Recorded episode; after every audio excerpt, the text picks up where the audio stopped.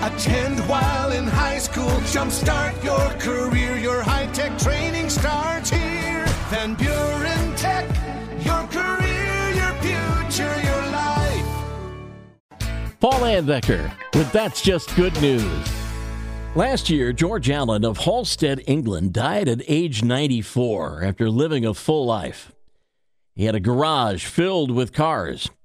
And when George passed away, he wanted those cars to be sold to others with all proceeds going to charity. Well, the auction of his seven vehicles just concluded, and more than $80,000 was donated to different charities that were close to George's heart. The vehicles, of course, were vintage, including four Model Ts built between 1911 and 1921.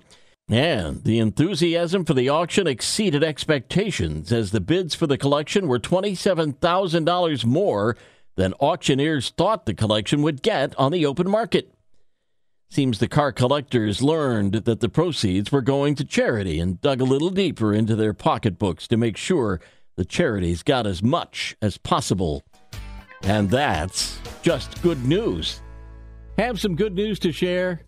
Email paul at wcsy.com and find podcasts of That's Just Good News on our social media, great podcasting outlets, and at wcsy.com.